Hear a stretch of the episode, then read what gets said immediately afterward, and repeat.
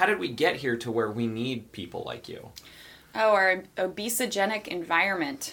It is so easy and convenient to eat unhealthy.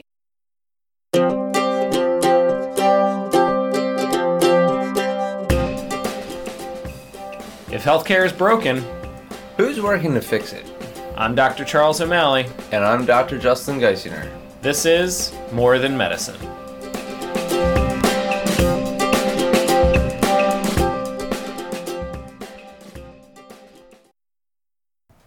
This week is probably one of the more important topics that we discuss in our series of podcasts. Uh, Charlie, you and I both have a, a tremendous interest in watching all food and health related documentaries.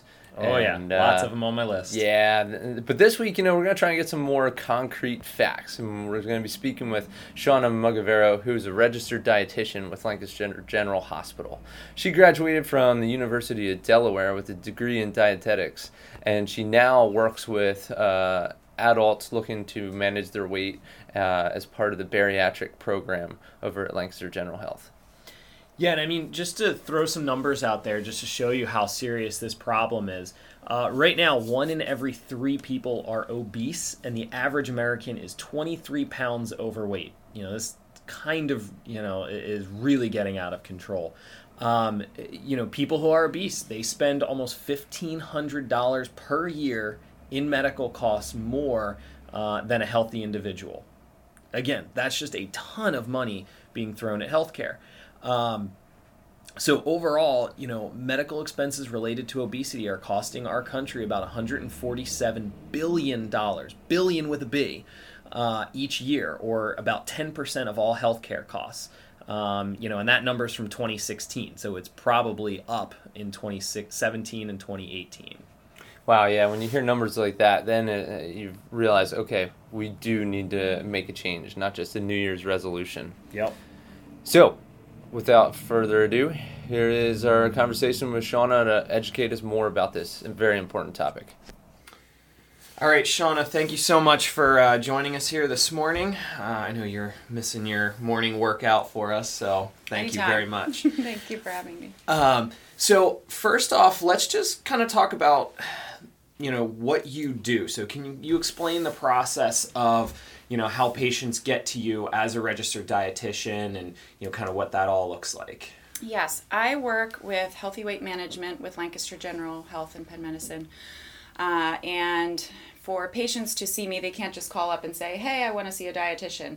They need a referral from a doctor. So Okay. they need to be referred to our practice. Um, we have our bariatric center deals with bariatric surgery patients, but also patients that are just interested in healthy weight management. So they get a referral from their doctor and then they see either the surgeon or the doctor and at that point then they will see the dietitians after that Okay. so i talk with them regarding their goals and from there follow them Okay. And so does this have to be someone who has a pre-existing medical issue that's related to their weight or can it just be someone who, you know, maybe wants to lose 10 or 15 pounds? in order for it to be covered by insurance they must have the diagnosis of obesity or morbid obesity Okay. and depending um, sometimes even with a comorbid condition Okay. Um, and you're a registered dietitian. Can you explain what your education looks like as a registered dietitian versus, you know, some of the other terms that are thrown out there of like, you know, nutrition expert or, you know, health coach or, um, you know, those kinds of things? Yeah, I think there's a lot of um, different terms that I don't even know, all of them, and you can get um, certifications that um, might be quicker than others. But I do know for a registered dietitian, you do need to do extra schooling. You do uh, an internship, so it's a year after your graduate school. Um, and there's certain ones throughout the country that you apply for. And when you do that internship, it's a lot of hands-on training in different aspects of clinical, um, community, and sports, or um, food service, or any types of um, just nutrition avenues. Uh, and then you have to take a boards exam after that, and that's how you get credentialed to be a dietitian. So there is extra schooling, there's Okay. boards, um, and then you also need to keep up that um, the credentials by doing a certain amount of continuing ed- education every two to five years. Okay. For okay. state So not not too dissimilar from you know PT or Exactly. or anything Yeah. like that. Okay. Yep. Excellent. Um, so you know on on average, what would you say your uh, kind of caseload looks like? Like how many people are you working with either on a given day or, or over the course of a week? So I'm actually the bariatric coordinator for um, our office as well. So my position looks a little bit different than some, but on a busy day, I'll have anywhere from 10 to 14 patients. Um, and that's probably three to four days a week. And then I have a little bit more admin time than some others, but Okay. um, I'll see anywhere from 40 to 60 patients depending on the week. Okay. And how long would you say these patients are typically on your caseload?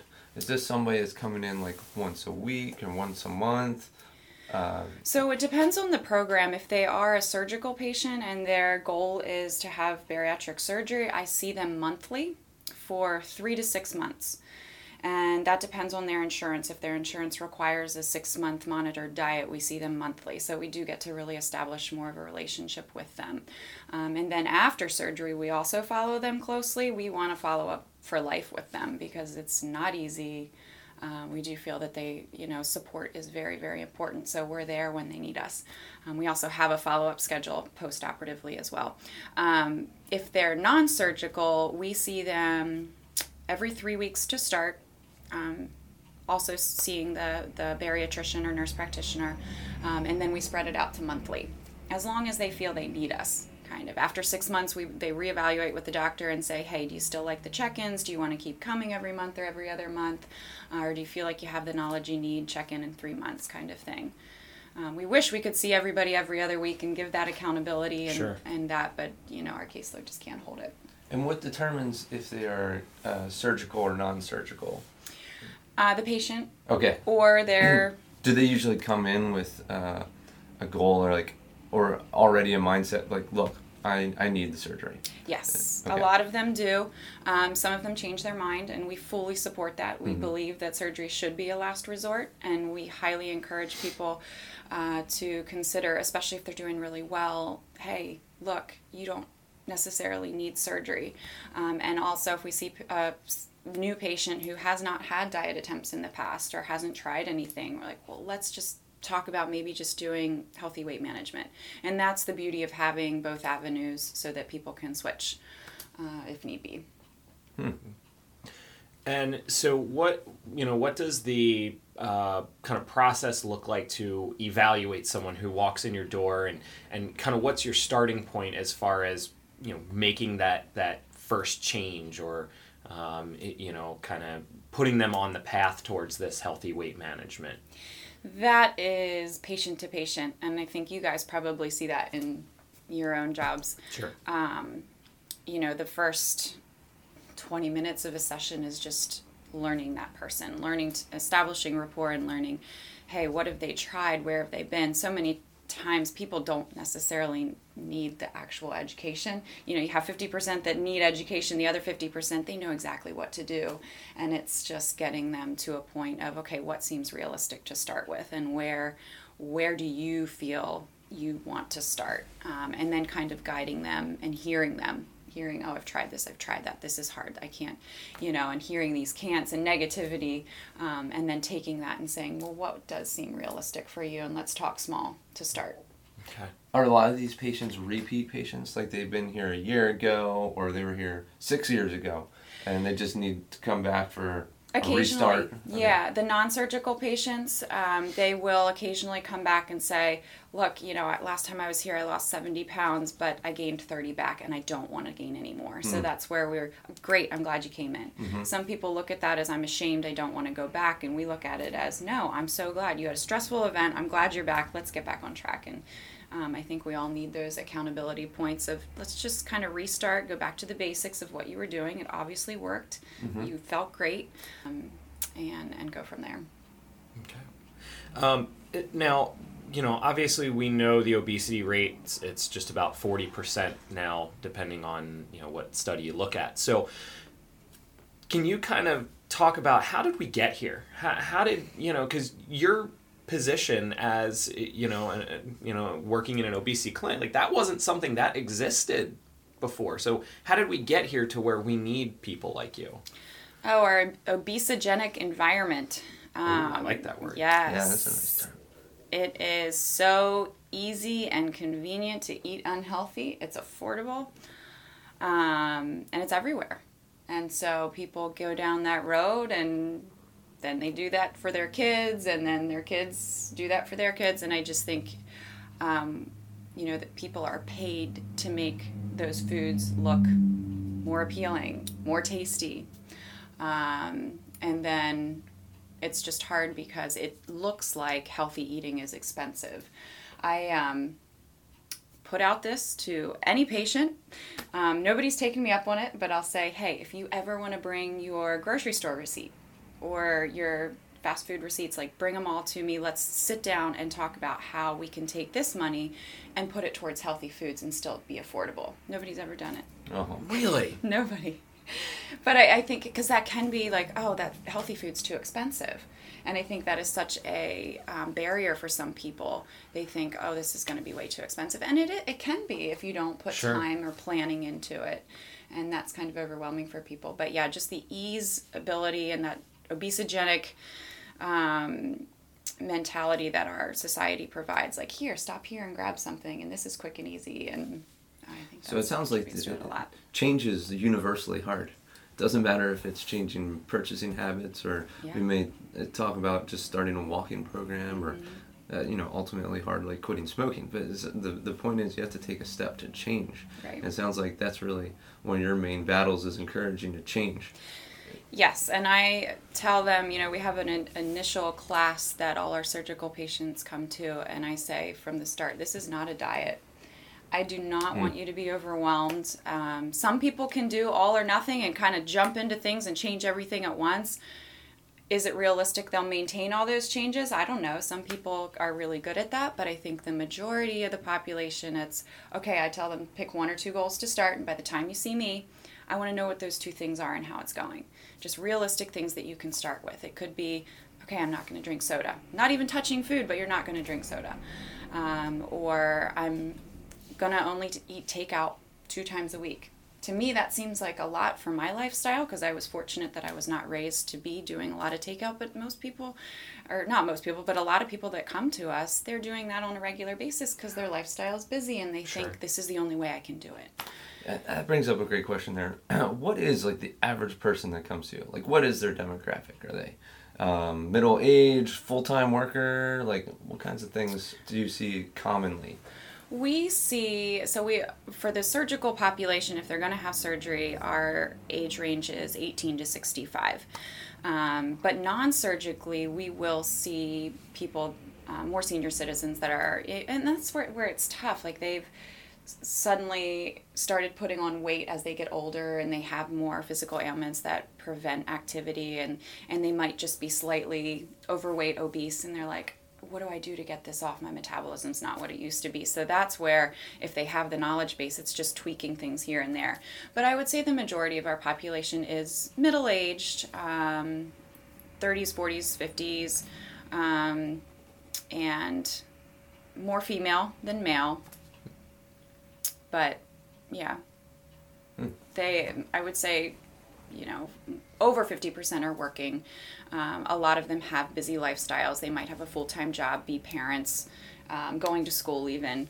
And that those are the ones that just think, okay, this is too much. I don't even know where to start. Do you guys have offer then like uh, support groups? That, uh, I mean, I know HIPAA violations, you can't share information, but do you guys do anything to kind of create uh, an environment where, hey, here we have this group meeting, and so Mm-hmm.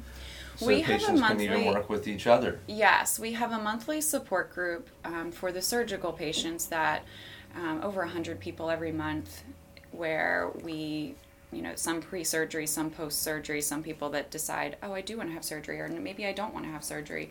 Um, and it's just to us that that is so important where they can get to know other patients but also hear the struggles that they're going through. And, and we have a guest speaker most months um, and also a patient giving their testimony but the majority of it is get together talk. And then, kind of piggybacking off of that, what about family support? Because I imagine that's hugely important to make sure the rest of their family is on board. How do you you know kind of get get the family uh, involved, or do you leave it up to the patient? Uh, we leave that up to the patient. We encourage them bring your family to support group, bring them to your nutrition visits so they can ask us questions too if they have questions. Um, the sad part is not everybody has a supportive family, Sure. and that's where we encourage them. Hey, get support elsewhere. At least you know that's a whole nother battle if people in the home are not being supportive. Are there compromises? Are there things that okay they can at least keep them away from you, not in front of you, um, because the temptations, it's hard to just say, oh, I'm going to have willpower. I'm not going to eat those things. I'm not going to be doing that as much anymore. Um, but yes, we encourage, highly encourage find support because without the support, we can't be the only support, but without that, without other friends or people checking in with you or people that you can talk to about your struggles, it's, you know, so much of it is the psychological part of I know what to do, but I'm not doing it, and the stress management and the emotional eating. We see a lot of that. Mm-hmm. Yeah. And do you have access to psychological support as part of your team? Yes. We have a very whole whole team. I, I love it because we um, have a clinical psychologist that we can refer patients to. All of our surgical patients need to see the psychologist, every Okay. single one of them.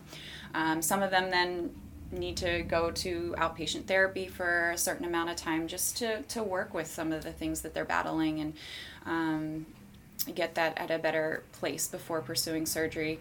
Um, we also have exercise physiologists. We have a full gym in our facility, so we Excellent. really, really encourage. I don't care if you're in a wheelchair. I don't care if your knees hurt, your back hurts. We you can figure out something to do. Okay. And so many people say, "Oh, but they haven't worked with anybody like me." And they have. They've worked with them all, and we we figure out something for them to do.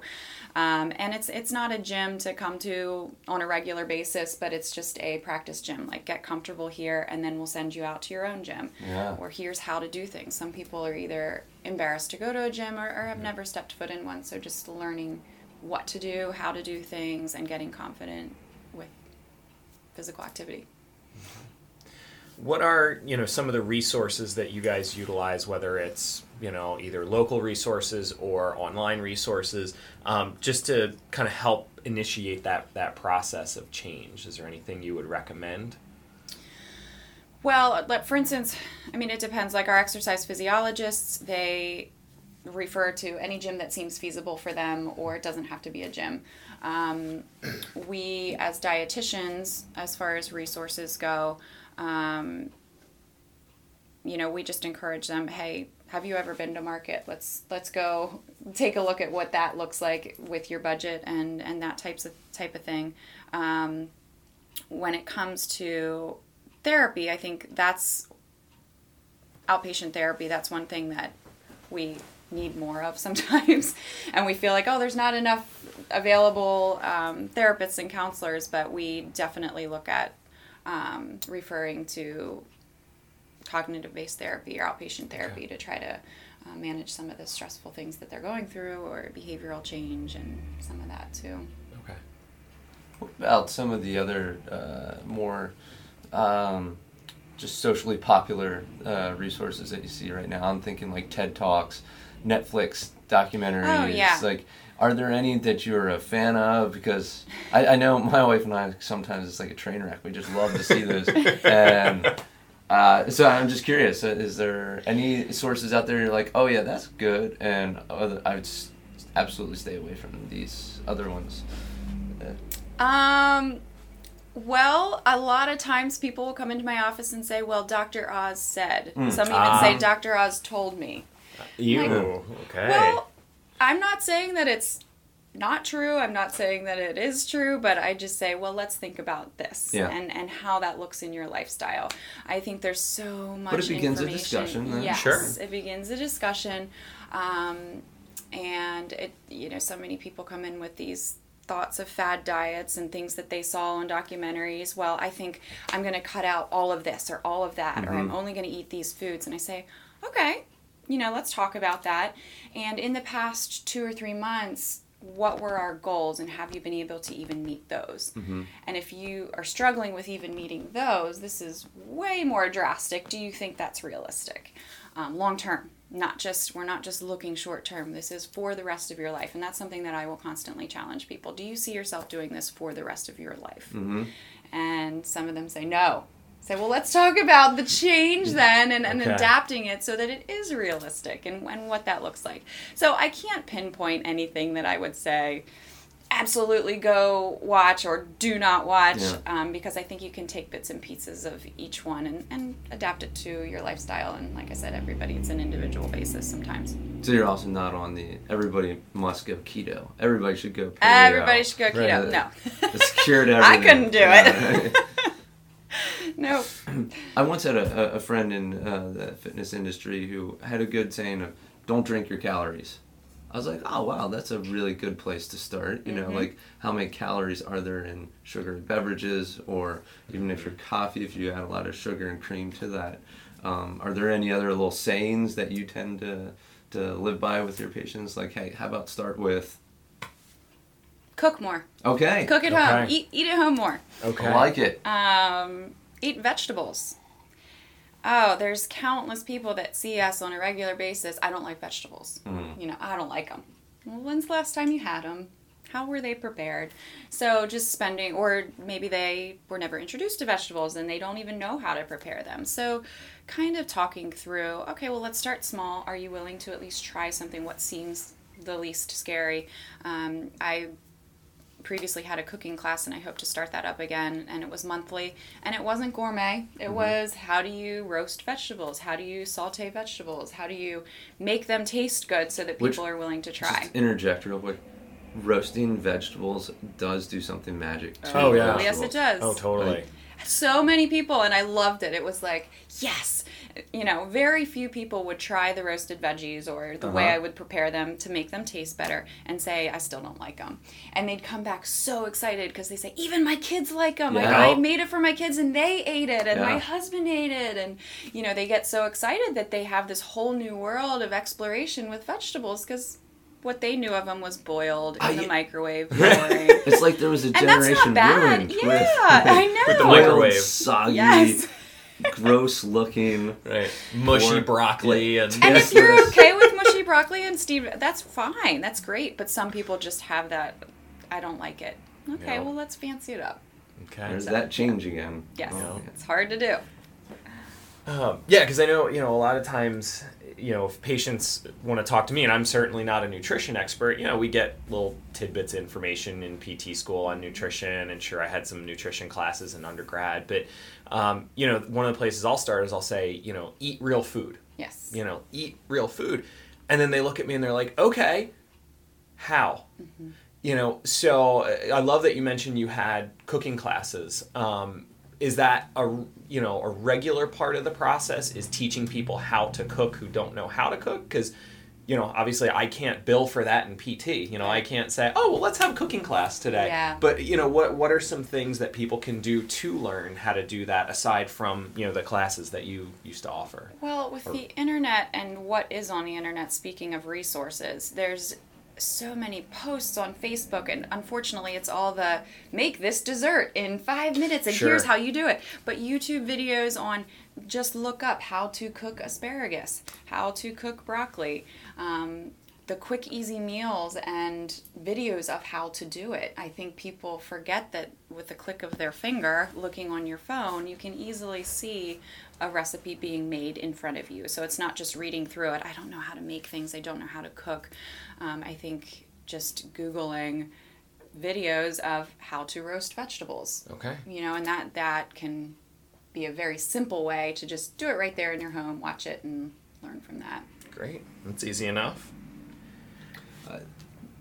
To uh, piggyback on that, Shirley, when you said about the process with all this, it, it made me think of the 76ers, you know, the famous for their process trust the this year. process. But part of that was them putting a lot of money into Mm-hmm. their training facility, which includes uh, basically a gourmet kitchen with a trained chef who is preparing meals for the team. But not only that, he's educating the players on the team. So, you know, it doesn't matter if we're talking a bariatric population or even these professional athletes, you know, there's such an importance to that, mm. uh, n- not only the change, but also the education component there of how to cook, yes. right? Yeah. It's really important. And every month at our support group, we always have a sample menu. We explain how, or menu, um, sample food bariatric friendly, healthy foods, um, and give a sample of it, but explain how we made it and how quick and easy it was.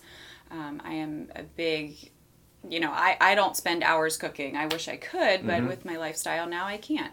Um, so I encourage people to, hey, you can make dinner in 15 minutes and it can be healthy. Mm-hmm. You know, it's just a matter of planning. I think that's another rule of thumb. Yeah. You have to plan. You have to plan ahead, whether you're traveling, whether you are on the road a lot, um, whether you're just making dinner at home and have a busy evening schedule with kids. You still need to plan a lot. Um, you know, as as a medical professional, you know, obviously we recognize, okay, look, being overweight is not a good thing for various reasons. Obesity, um, you know, has a lot of detrimental health effects. You know, diabetes, blood pressure issues, you know, all sorts of stuff. How do you recommend kind of starting that conversation with people of, hey, you know, we need to do something about your weight because of all these other factors without, you know, being offensive or, or turning the person off or making them be like, oh, well, you know, my PT just says I'm fat and that's why my knees hurt or, mm. or whatever. You know, how, how do you go about starting that process? Do you have any recommendations there? Yeah, sensitivity is very important. And I think getting a feel for it, what stage of change they're at if they're not even willing to even start there. Um, they've heard it before, they know it, and they're not ready. And I think you need to respect that. And maybe there's a lot of other things going on in their life, and it's just not something that seems they're not ready for. Um, but if you hear some of those signals as far as oh my goodness I, i'm just so uncomfortable i, I don't feel good um, i think that's where you just challenge them and say well what do you want to do to to feel better? What do you think would make you feel better? And if they say well i need to lose some weight or i i you know my knees hurt i just need to be more active just challenge them. Give them one challenge and say well what's one thing you want to start with? And let's next time talk about did you do it? And ask them about it. Because um, sure. i think just starting with one or two challenges um, is very important so that it's not oh you need to focus on your weight because it's you have to hear what they want to do what their end goal is and obviously it should be health it shouldn't just be the numbers on the scale um, but listening to them because you know we have a lot of patients too that oh my doctor referred me here well do you want to be here because if you don't then this is mm-hmm. probably a waste of my time and your time um, so really assessing like and finding out if they're ready. But I, I, I just think giving a challenge. Well, what would make you feel better? What do you think in your mind would help? Sure. Yeah. So uh, yeah, and kind of the um, uh, what is that called? The the active interview yeah, techniques, those kinds of things. Motivational, motivational interview. Thank yeah. you. Yeah. Um, okay. Yeah. So kind of putting it back on them, mm-hmm. and yeah, I like that. Um, and also just um, saying, um, I forget where I was going with that. But yeah, um, what, not only what would, would make you feel better, but do you feel good where you're at? Okay. And most of them will then take that, well, no. I like that question. Yeah. And that doesn't necessarily bring up the weight, but it does sure. help them to evaluate. In addition to just like weight or how you feel, uh, like in terms of joint pain or anything like that, uh, do you ever see reversals in like how much medication a patient is on oh, yeah. or do you see even total reversals of like a chronic illness such as like a diabetes or something like that? Total reversal is a strong term. Okay. Um, Absolutely. We see patients come off of medications all the time, and it is such a victory. Whether they're surgical or non surgical, it's so exciting. And they're like, I got off one medication, I can't wait to get off this one. Uh-huh. And, and now I'm willing to take more steps to do it because it's great to just not be on my blood pressure medication or not take anything for cholesterol or diabetes medications decreased. And now my next step, I want to get off. So that's more of a motivating factor when people start seeing those things. And they can see that after just a 5 to 10% reduction of their body weight. Um, as far as bariatric surgery, um, yes, that is known for quote unquote to cure diabetes in some ways, but um, as soon as you know, if they would gain their weight back, their diabetes would come back. So to me, that's sure it's in remission. Yeah. Um, and you could say it's gone if you maintain your weight loss. Yeah. But if you go back to old habits and that weight comes back, diabetes more likely will as well. Okay. Yeah. Um, speaking to diabetes, uh, you know, there are multiple TED Talks and, and different things out there regarding the, the concept of a high fat diet to uh, either reduce the impact of diabetes or, you know, quote unquote, cure diabetes. Um, what are your thoughts on kind of that high fat diet as a model uh, for diabetes treatment as opposed to medication? Well, I think any diet that focuses more on another macronutrient aside from carbohydrates, whether it's high protein, high fat, um, it helps definitely because diets are primarily carb based for the majority of people, Sure. and carbs are what contribute to diabetes. Um, and carbs are the one the thing that's most readily available and easy to have. So when it comes to higher fat diets, the fat then replaces a lot of the carbs in the diet, so that helps to control it. Um, I do feel too, sure that could that will control diabetes by replacing your carbs with fat and more lean proteins and and um, provide more satiety too.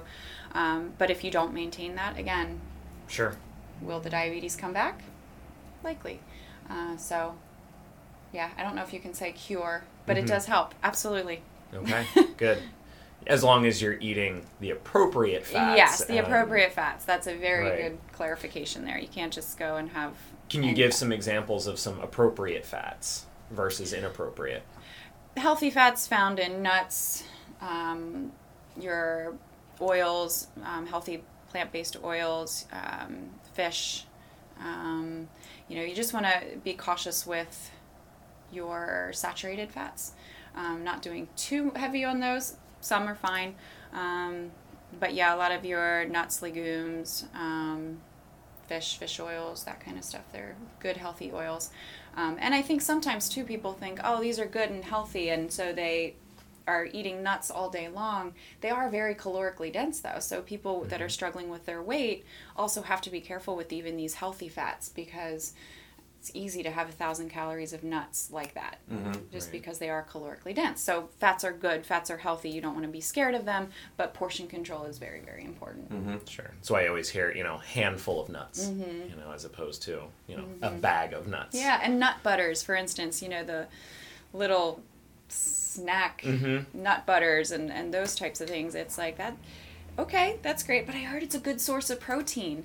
Yes, but there are better sources of protein that won't give you 300 calories at a snack. Um, so I think that education is important too to be cautious with your labels because there's a lot of uh, misconceptions on this is a healthy food. Well, sure, but look at the whole part. Look at this portion. Be cau- cautious with um, what you're pairing things with, and So again, it's uh, comes down down to uh, real food, right? So if you Yes. get some real source of fat, exactly. Right. as opposed to exactly the processed stuff. yeah. Yeah. Um, one of the studies that I reference a lot with my patients, and I've just always found very interesting, was they looked at uh, people who were obese and had knee pain.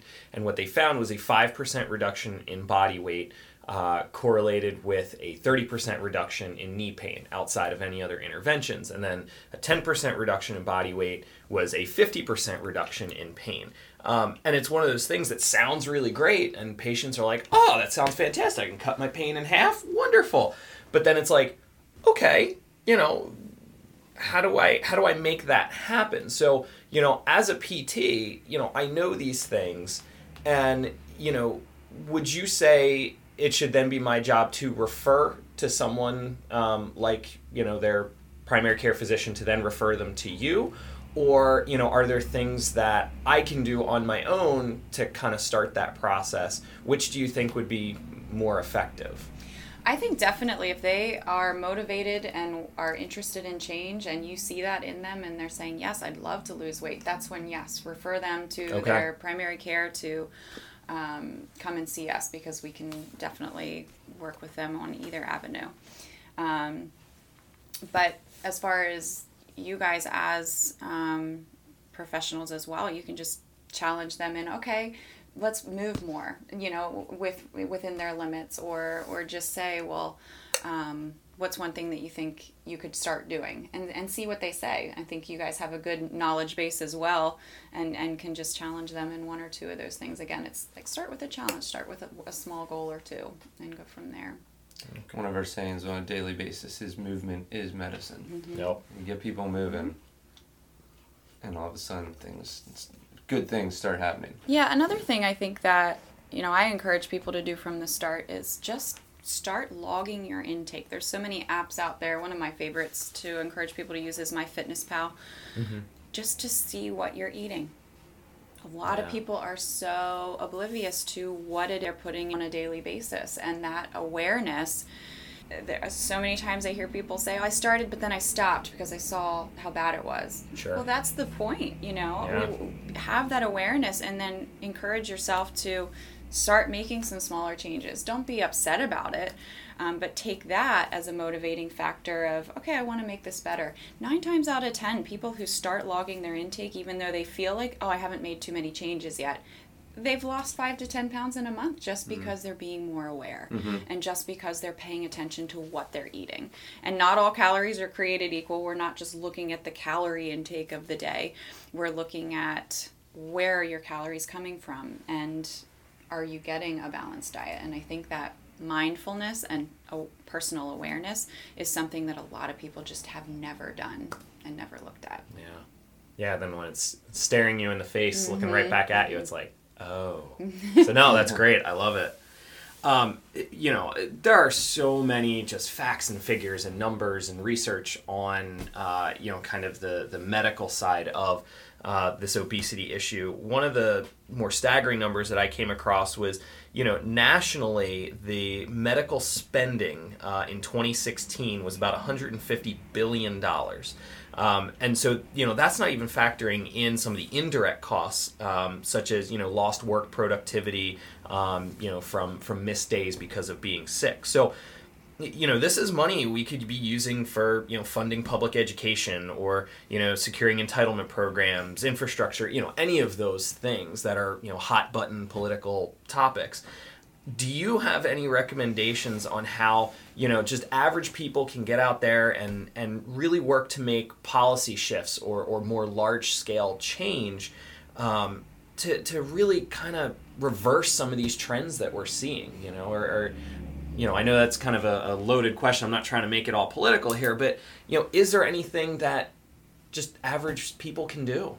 I wish out? there was an easy way that we could we could really make a, an impact. And I think sometimes it seems like, oh, I'm just one person, or how am I going to do that? But I, I also think it's important to just portray the change that you're trying to make and be the change that you want to see. And um, starting small with being an example being an example of um, just to your kids or to people around you, to your friends, to your family, and buying local, eating real food, and and um, influencing from a small scale. Um, something something that simple. I I cringe when people that are trying to make changes for themselves they're doing a great job but they say oh well now every time i go to mcdonald's with my kids i don't get anything i'm like but what about these two to four or five kids that you have that you could be impacting and influencing. Um, but yet, now this is still what they know. Um, sure. So starting small, even just around who, who you're raising or who you're who you're with. Um, and I love when I see families that are, oh, I got my parents doing this, I got my grandparents doing this, we're not eating out, we're buying local, we're buying real foods, we're cooking more, we're doing this together. Um, those little things can slowly back to that community again. Yeah. Yep. Um, so just you know one one of the final questions I wanted to to ask was you know I know when I was young and stupid and you know thought I knew everything you know, I was in the misconception that, you know, oh, people who are obese, they're just lazy. They just don't care, you know, whatever. And, and I've learned that that's a huge misconception. Yes. Um, you know, that's, a, a, you know, really a stigma that is not true. Um, what are some of the other, you know, kind of negative stigmas or, or misconceptions that you see or you have to fight back against uh, you know, whether it be from people who, you know, are around people who are obese or even some of the people that you work with. Um, you know, things that you're just really trying to say, no, no, that is not true.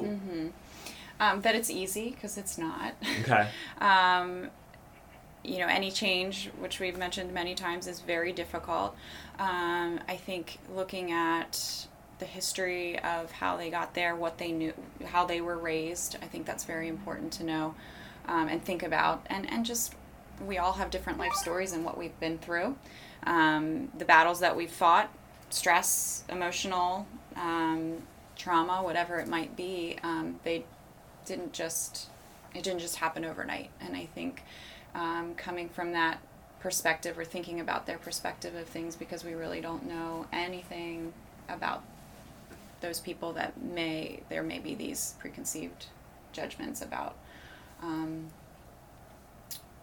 but yeah a lot of people try again and again and again to lose weight and they might be successful but it comes back and and what do you do with that it's you, you just need to say, hey, okay, so what worked, what didn't work, what was the barrier, and when did it start coming back, and what what can we do about planning for the weight gain next time?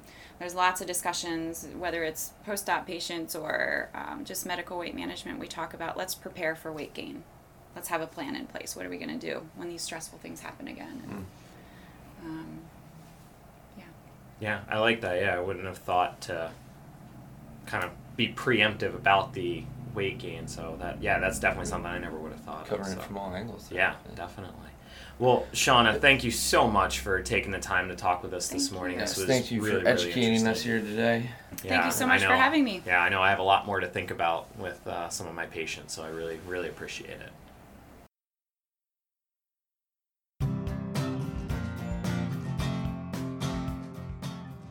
We hope you enjoyed this episode of More Than Medicine.